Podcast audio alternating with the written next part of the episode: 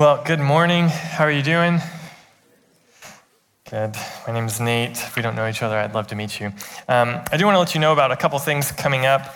Um, as our senior citizen, Mike Peeler, was uh, trying to let us know, um, we, um, we uh, are doing a thing this coming week called Staff Week for our staff. And it's basically just a little mini conference that we're doing here for our staff, um, just for a chance, uh, hopefully, for our staff to be spiritually refreshed and for us to do some professional development and some team building and things like that. And so, as part of that, um, uh, it was important to me that nobody um, have to be writing a sermon or worrying about um, a bunch of details for the upcoming week so that we could actually focus as a staff. Um, and so, next Sunday, we've got a guest worship team who's coming uh, from NU uh, Northwest University, uh, NU Worship is going to come and lead us in worship.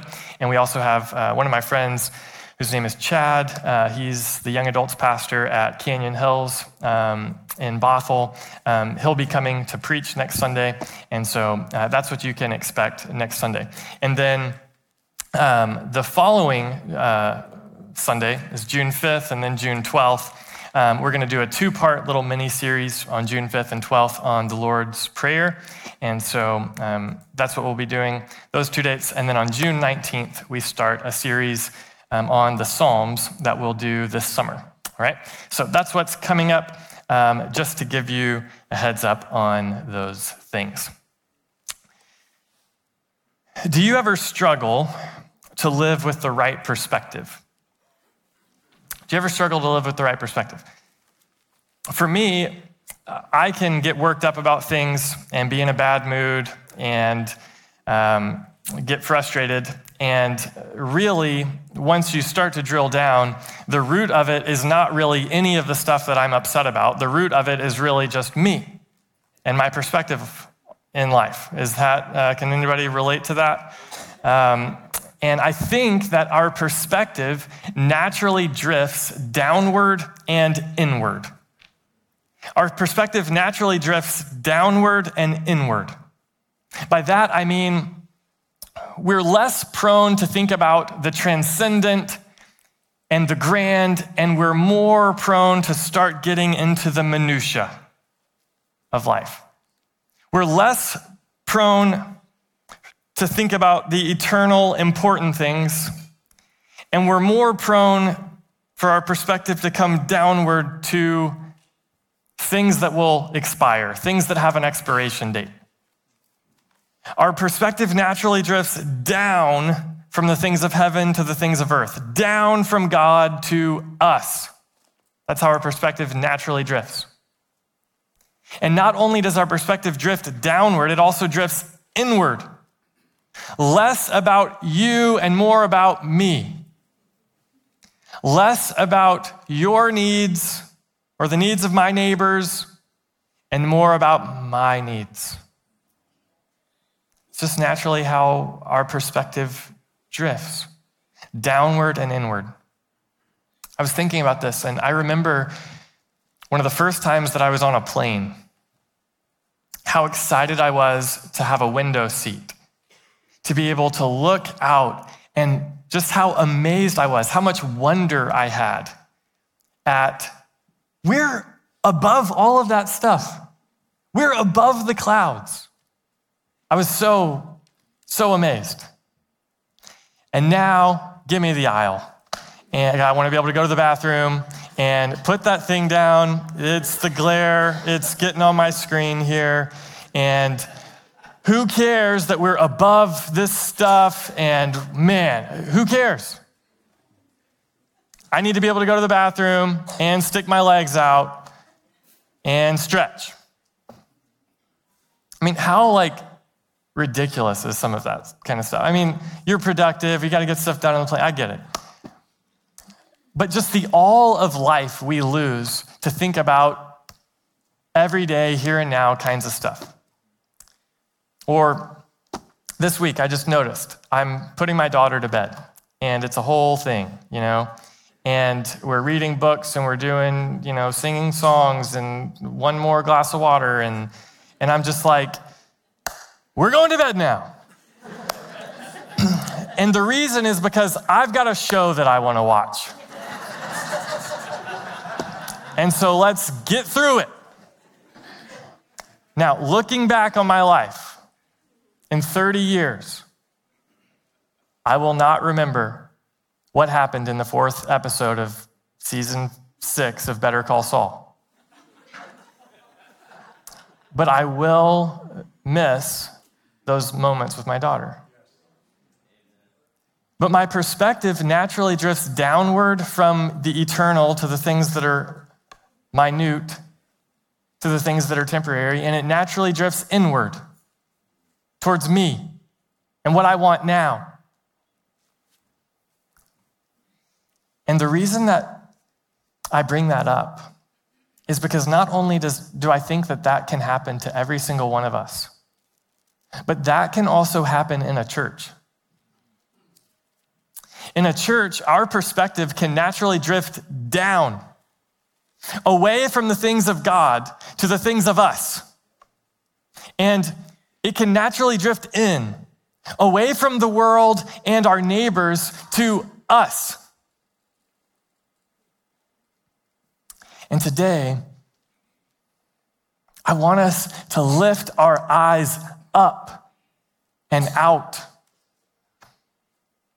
Today, as we conclude this series on the church, we're just going to talk about how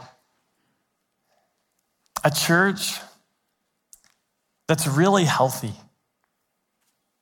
is a church that embraces God's vision for the world.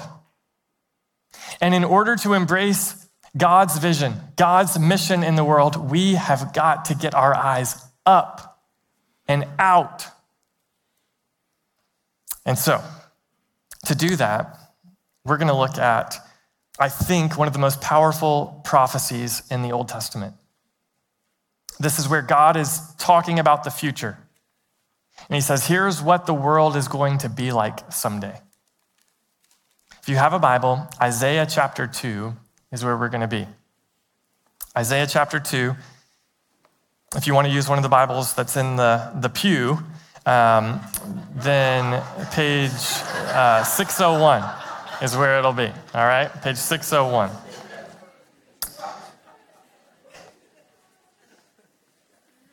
We're going to read this prophecy together, and then we're going to walk through it and talk about what it means. All right? Isaiah chapter 2, starting in verse 1. The vision that Isaiah, son of Amos, saw concerning Judah and Jerusalem. Verse 2 In the last days, the mountain of the Lord's house will be established at the top of the mountains and will be raised above the hills. All nations will stream to it, and many peoples will come and say, Come, let's go up to the mountain of the Lord to the house of the God of Jacob. He will teach us about his ways so that we may walk in his paths. For instruction will go out of Zion and the word of the Lord from Jerusalem. Verse 4 He will settle disputes among the nations and provide arbitration for many peoples. They will beat their swords into plows and their spears into pruning knives.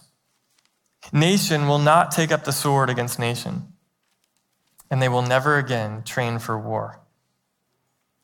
Verse 5 House of Jacob, come and let's walk in the Lord's light.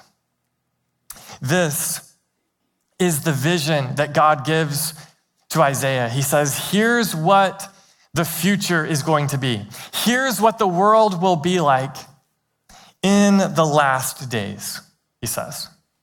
Now, the little phrase last days is like a little hyperlink that you could click. And if you clicked it, it would take you to this day in the future where the Messiah will be reigning. So the, the, last days refers to the days of the Messiah, the days when God's anointed one, God's king, will be on the earth and will reign on the earth. And we know now that the Messiah is Jesus. So the last days refers to the days of Jesus. So in the last days, here's what's going to happen. He says, The mountain of the Lord's house will be established at the top of the mountains and will be raised above the hills. What does that mean? Well, in the ancient world, mountains were associated with the gods. And this is why, uh, for example, in Greek mythology, where do all the Greek mythological gods come from? They originate at Mount Olympus. Because the mountains, the hills, are where you go to connect with God. And so that's true of things that are not in the Bible, ancient cultures that are not in the Bible. It's also true of the Bible's culture. Whenever the nation of Israel would commit idolatry and worship false gods, one of the ways that the prophets would condemn them is they would say, You've gone up to the high places. That's a shorthand way of saying idolatry. You go up to the mountains to worship. The mountains are associated with the gods. And God also built his house on a mountain. It's called Mount Zion. It's just another name for Jerusalem, the city of David, Mount Zion. And Mount Zion is going to be referenced in uh, verse 3. But verse 2 is telling us that a day is coming when the mountain of the Lord will be higher than all the other mountains. Now, I don't think that's a literal thing that's saying that that means that this mountain's going to become higher than Mount Everest. The point is that the God who dwells on this mountain will be worshiped above all other gods. The God who dwells on this mountain will be more feared, more revered, more cherished, more worshiped, more loved, more sought after than all the other gods of the earth. This mountain will be the highest mountain in esteem and in importance. There's a day coming on the earth when all will worship the one true God, the God of Israel. That's the vision. And he says, All nations will stream to it. And the word nations here doesn't refer to political groups, it refers to people groups. People from all over the earth will be streaming up to this mountain to worship the Lord. People from all over the earth will want to cherish the God of Israel. Now, you can go to Israel today and experience how unbelievably hard to believe, unbelievably hard to believe. I mean, think about that. This actually is. All the nations of the earth are going to come to worship this one God? All peoples of the earth are going to stream to worship this God? Verse 3 Not only that, but many peoples will come and say, Come, let's go up to the mountain of the Lord, to the house of the God of Jacob. He will teach us about his ways so that we may walk in his paths. So, not only are they going up to worship, but they're going up to learn. They want to learn the Word of God. They want to learn how to walk in His ways. They want to learn how to make all of their life surrendered to His ways for them. All the peoples of the earth will do this. And notice in verse 2, it says that, the, that these peoples are going to stream to it. They're going to stream up this mountain. The image is of like a river that's flowing. Is it normal for rivers to flow uphill? No. And so, this thing that seems hard to believe is going to happen because it's a miracle. A miraculous supernatural work of God will take place in the days of the Messiah that will cause all the peoples, people from every tribe and tongue, people from every culture, to stream to worship the Lord and to learn from him, to walk in his ways. What is going to bring this miraculous ascension? What's going to make it happen? What's going to draw all of these diverse people up this mountain? Something is coming down the mountain. Something is coming out of this mountain city that's causing all the peoples of the earth to go up. Here's what's coming out the rest of verse 3 for instruction or law, for teaching will go out of Zion, and the word of the Lord from Jerusalem. What is causing this miraculous ascension? The fact that God's word is coming down. God's word is coming out of the city, and that's causing a supernatural ascension into the mountain city.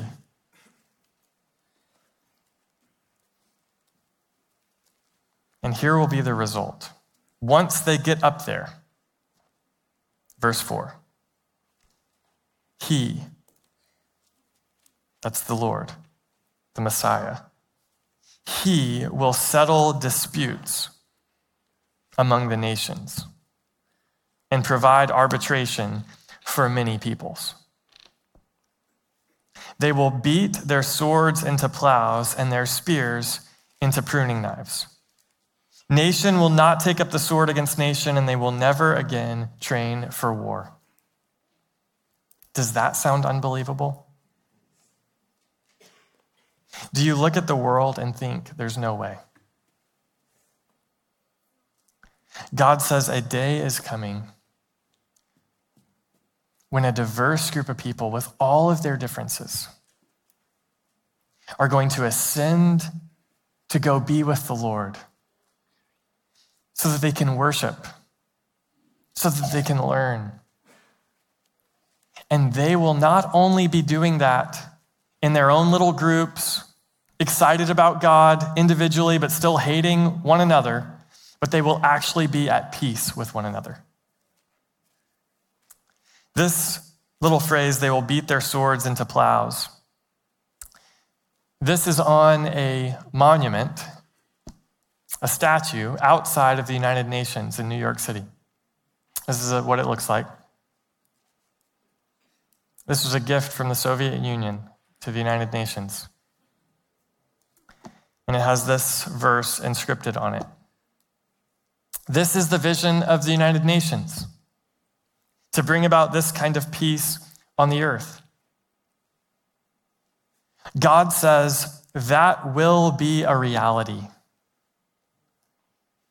And the way that this reality will come about is the Messiah will settle the disputes. The Messiah will bring peace. God's word is going to be going out to bring them in, to bring them up. And the Messiah will give them peace. And not only will he make them at peace with one another, but he's also going to transform their energy. He's going to say, Keep that same energy that you had when you wanted to fight one another. We're going to turn your sword into a plow so that we can work together. You had the same energy to destroy. Now we're going to use that same energy to build something together. And so the invitation ends in verse 5. I think verse 5 belongs with this section rather than the latter section. House of Jacob. Come and let's walk in the Lord's light. Here is God's mission in the world. Isaiah chapter 2. God's mission is gathering all peoples to worship and work together in peace. God's mission is gathering all peoples to worship and work together in peace. This vision is of peoples from all languages coming to work together and worship. This vision is of people of all cultures. As they make the ascent, they've got different music streaming in their ears. As they make this ascent, they've packed different food in their bags for the journey. As they make this ascent, there's all kinds of diversity and culture, but they are united in one purpose. That is, we want to worship the Lord, we want to learn his ways. And once they get up there, the Messiah, Jesus, will help them work together in peace. That is God's mission in the world. That is what he's up to. That's what he's doing. Does that sound impossible?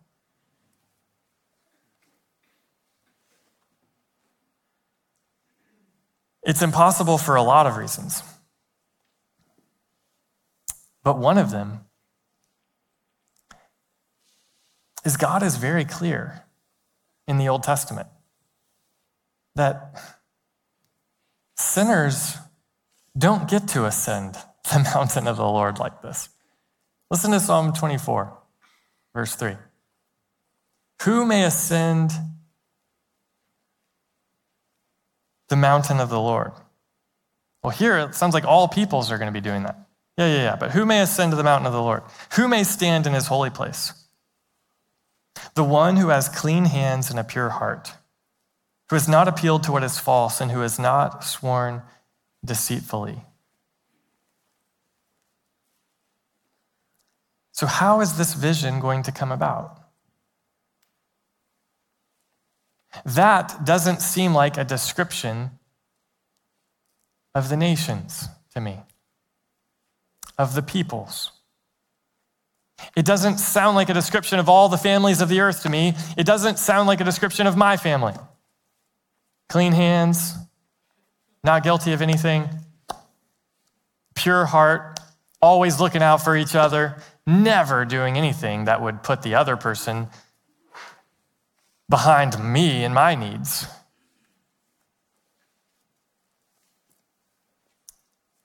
How is this going to come about?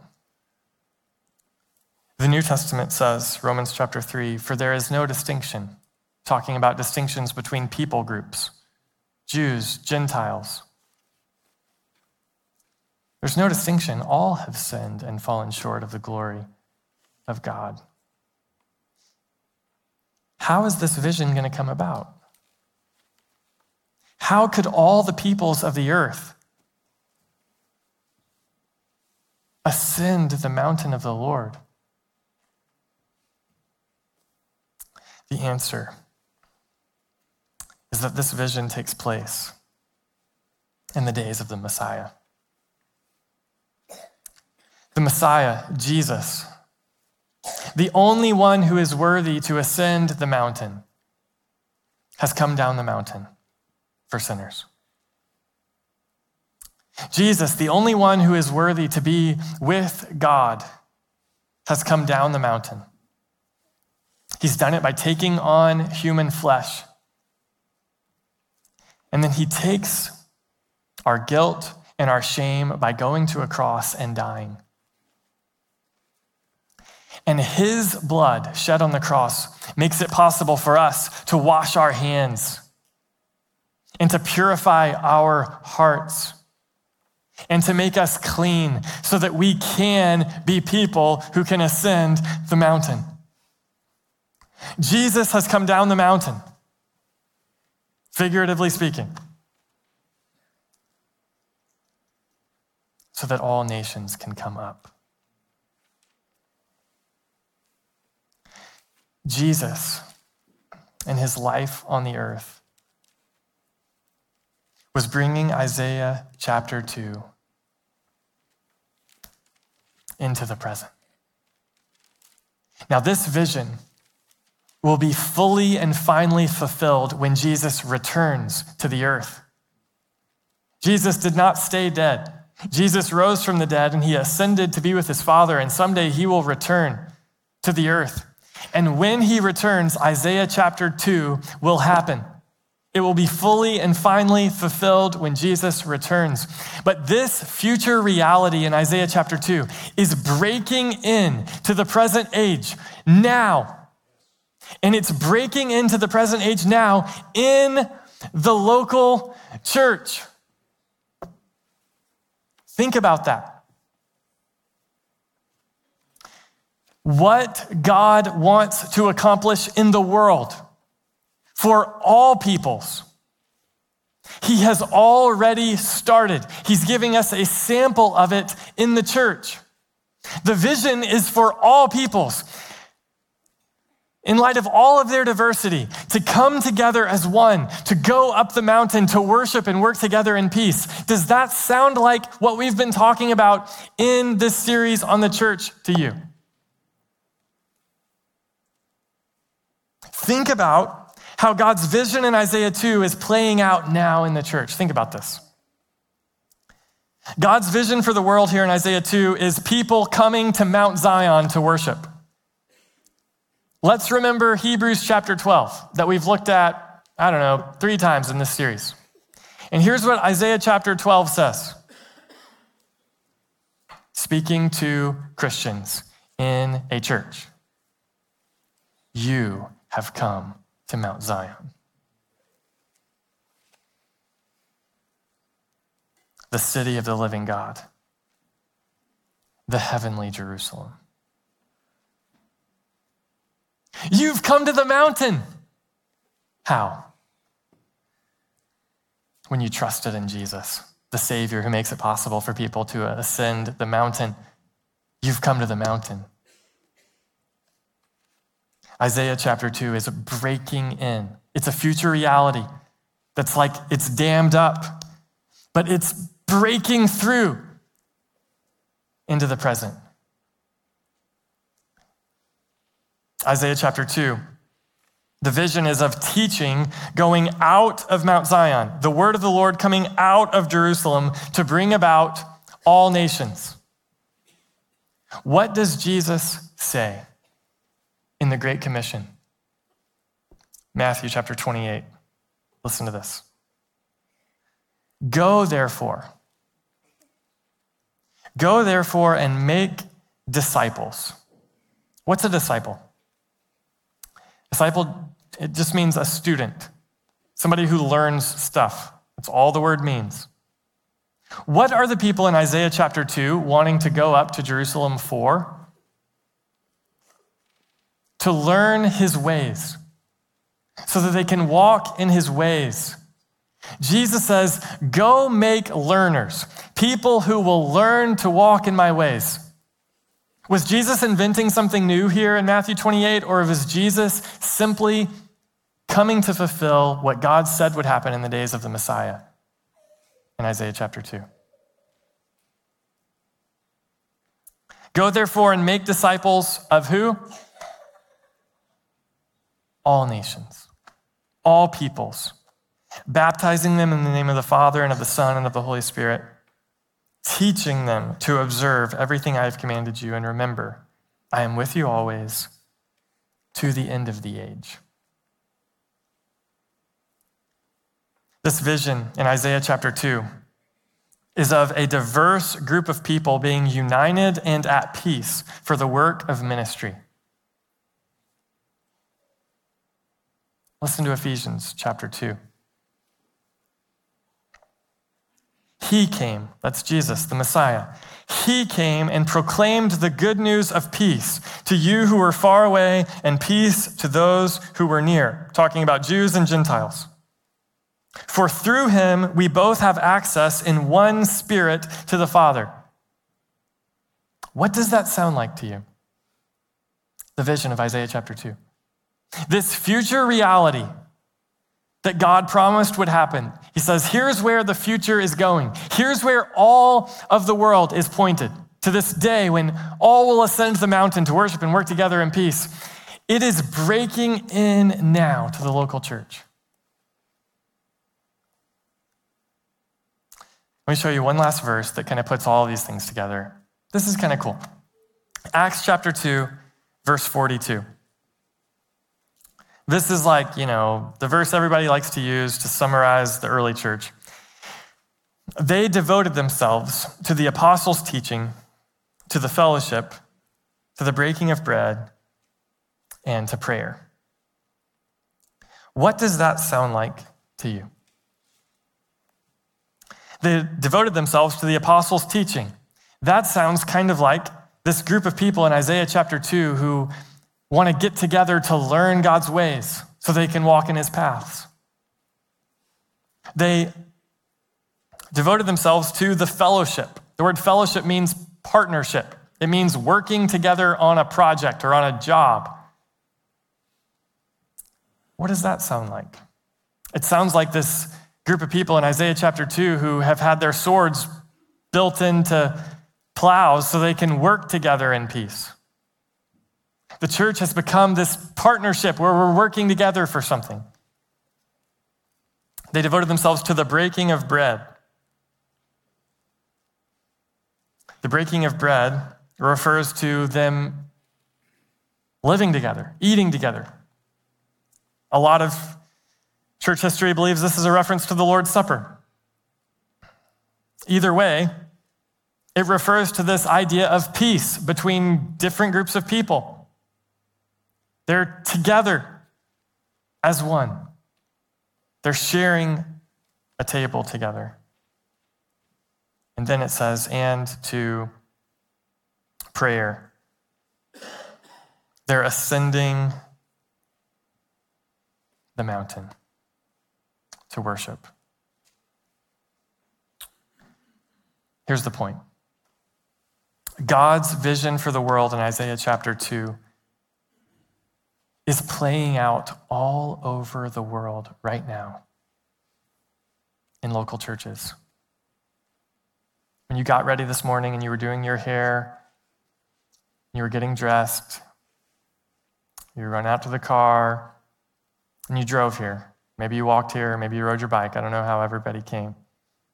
When you got here, you weren't just coming to another event on the calendar today. You were streaming to a mountain. you were coming in fulfillment, partial but true fulfillment of God's vision for the world. So, what does it look like for a local church to pursue this mission of God? I think it looks like two things. It looks like keeping our eyes up and out, looking upward and outward. So, what do I mean by looking upward? Philippians chapter 3, Paul says this I pursue as my goal the prize, the trophy, promised by God's heavenly, or literally upward call in Christ Jesus. That's what Paul is giving his life to this upward call. Therefore, let all who are mature think this way. What does it mean to follow this upward call, to pursue this upward mission, to keep our eyes up? What does that mean? I think that it means keeping our eyes on Jesus and remembering what he's calling us to do. God is on a mission in the world, and we are part of it. Healthy churches understand this mission first as something that has happened to us before it's something that we have to go and do. Does that make sense? This has already happened to us. The word has come down to us, and that is what draws us up the mountain. And so, part of what it means to be a church that's on mission is simply being a church, doing normal church stuff, the kinds of stuff that we've talked about in this series. We said in this series that we've been forming this little definition, and here it is The church is a community of people who follow Jesus. That is, we listen to his word and we do what it says. We hear it and we obey it. We're hearers of his word and doers of his word. A church that keeps its eyes up is a church that says, We want to do what God says. We want to know what he says. We want to hear what he says, and we want to do that. A church that starts to let its gaze drift downward is a church that says, ah, I don't know about what God's word says. Ah, well, don't you know about this or that or this thing or that thing? Here are all these things down here that would cause us to not want to listen to what God's word says. We want to be a church that keeps our eyes up. Yeah, yeah, but, but what did God say? I know what's going on. What did God say? We want to be a church that follows Jesus. It's a community of people who follow him. We listen and obey his word. The church is a community of people who gather for worship. Why do we do this? Why do we get together for, for worship? Because we remember that God's word has come down to us. God's word literally came down to us. The word became flesh and made his dwelling among us. And that draws us into worship. The gospel has come down. The good news of Jesus and his life, death, and resurrection has come down so that we can go up. So, churches that want to stay missional continue to gather and celebrate God.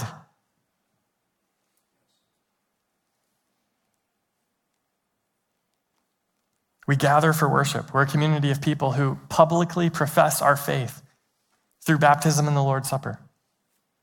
You want to be a church that spreads the gospel? You want to be a church that's missional? Here's what Paul says in 1 Corinthians 11. For as often as you eat this bread and drink the cup, you proclaim the Lord's death until he comes. A church that wants to be outward focused starts by being upward focused. Let's do what God said to do. He said to take the Lord's Supper together. And when we eat this bread and drink the cup, we are proclaiming the Lord's death until he comes. We're telling each other and the world the message of Jesus just by gathering and taking the Lord's Supper together. Do you see how being a church on mission starts by just being a church.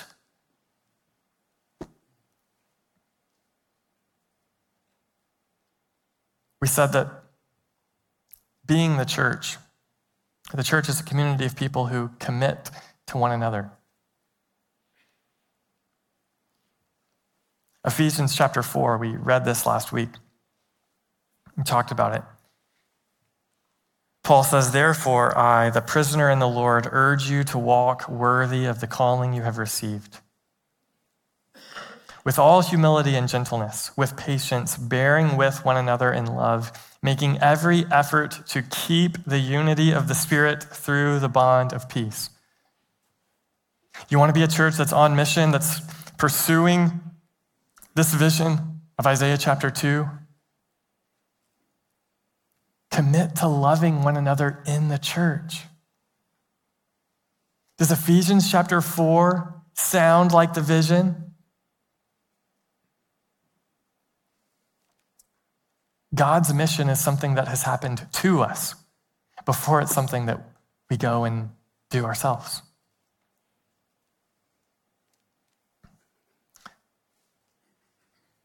John Mark Comer, who was a pastor in Portland, has a podcast called This Cultural Moment. And I don't remember what episode this is in, but this little quote has always stuck with me because I experienced it. He said, In the 2000s, we became missional without being formed into disciples. We end, uh, the result of this was we ended up copying the culture instead of influencing the culture. If we want to be a missional church that pursues this vision of Isaiah chapter 2, it starts by recognizing that this mission has to happen to us. God is drawing us to himself. So we have to look up. We have to have our vision out, uh, upward and outward. And here's how I think we can keep our eyes outward. Three simple things. Simple to say, simple to remember, hopefully, but maybe not to do. Pray, give, and go. Pray, give, and go. If we want to be a church that's looking outward, we've got to be a church who prays. Luke chapter 10, verse 2, Jesus says, Look, do you see? There's a harvest out there. We don't have that many workers, man. So pray to the Lord of the harvest to send out workers. Pray. Pray for workers. Pray that God would send people back down the mountain with the word. Pray for that. Pray that God would send people to your neighbors with the word. And pray that God would send people to the nations with the word. And by praying about that, just see if your heart begins to move. Who are you called to take the gospel to? I don't know. But pray. Give. And by this, I mean give your money to things that advance the gospel. I hope that our church is a faithful steward, that when money is given here, that we are using it to advance the gospel. I hope that's true. When you give to Highlands, you help us buy food for Discover Highlands. And that may seem like a pretty petty thing, but our goal is to be able to connect with people so that they can get connected into the church and begin to follow Jesus here. So when you give, you help us do little things like that. Without people giving, we couldn't do that. When you give to Highlands, you help us lead kids and students to know Jesus so that we might influence the next generation in a positive way. When you give to Highlands, you give to help us pay the electricity bill here and have air conditioning and heat and do all kinds of other operational things. And that may seem like a dumb expense, but you're at the building. And helping us pay the bills is a way of helping us gather together as a church on Sundays and also facilitate all kinds of meetings and groups and ministry throughout the week. So I hope that your money that you give here is going to gospel work. When you give here, you also help us pay staff members like me. And I'm super grateful for that. Thank you for supporting our financial well being by giving to the church. We need that. And I hope that we are a blessing to you as staff members. And I hope that we equip you and facilitate all kinds of ministry because of your generosity to us. So thank you for doing that genuinely. And when you give to Highlands, you give to support global missions. Currently, 10% of everything that's given to Highlands goes to global missions with our global missions partners. And I hope that in years to come, we can actually even grow that percentage. But when you give, you give to gospel work. I hope that's always true here.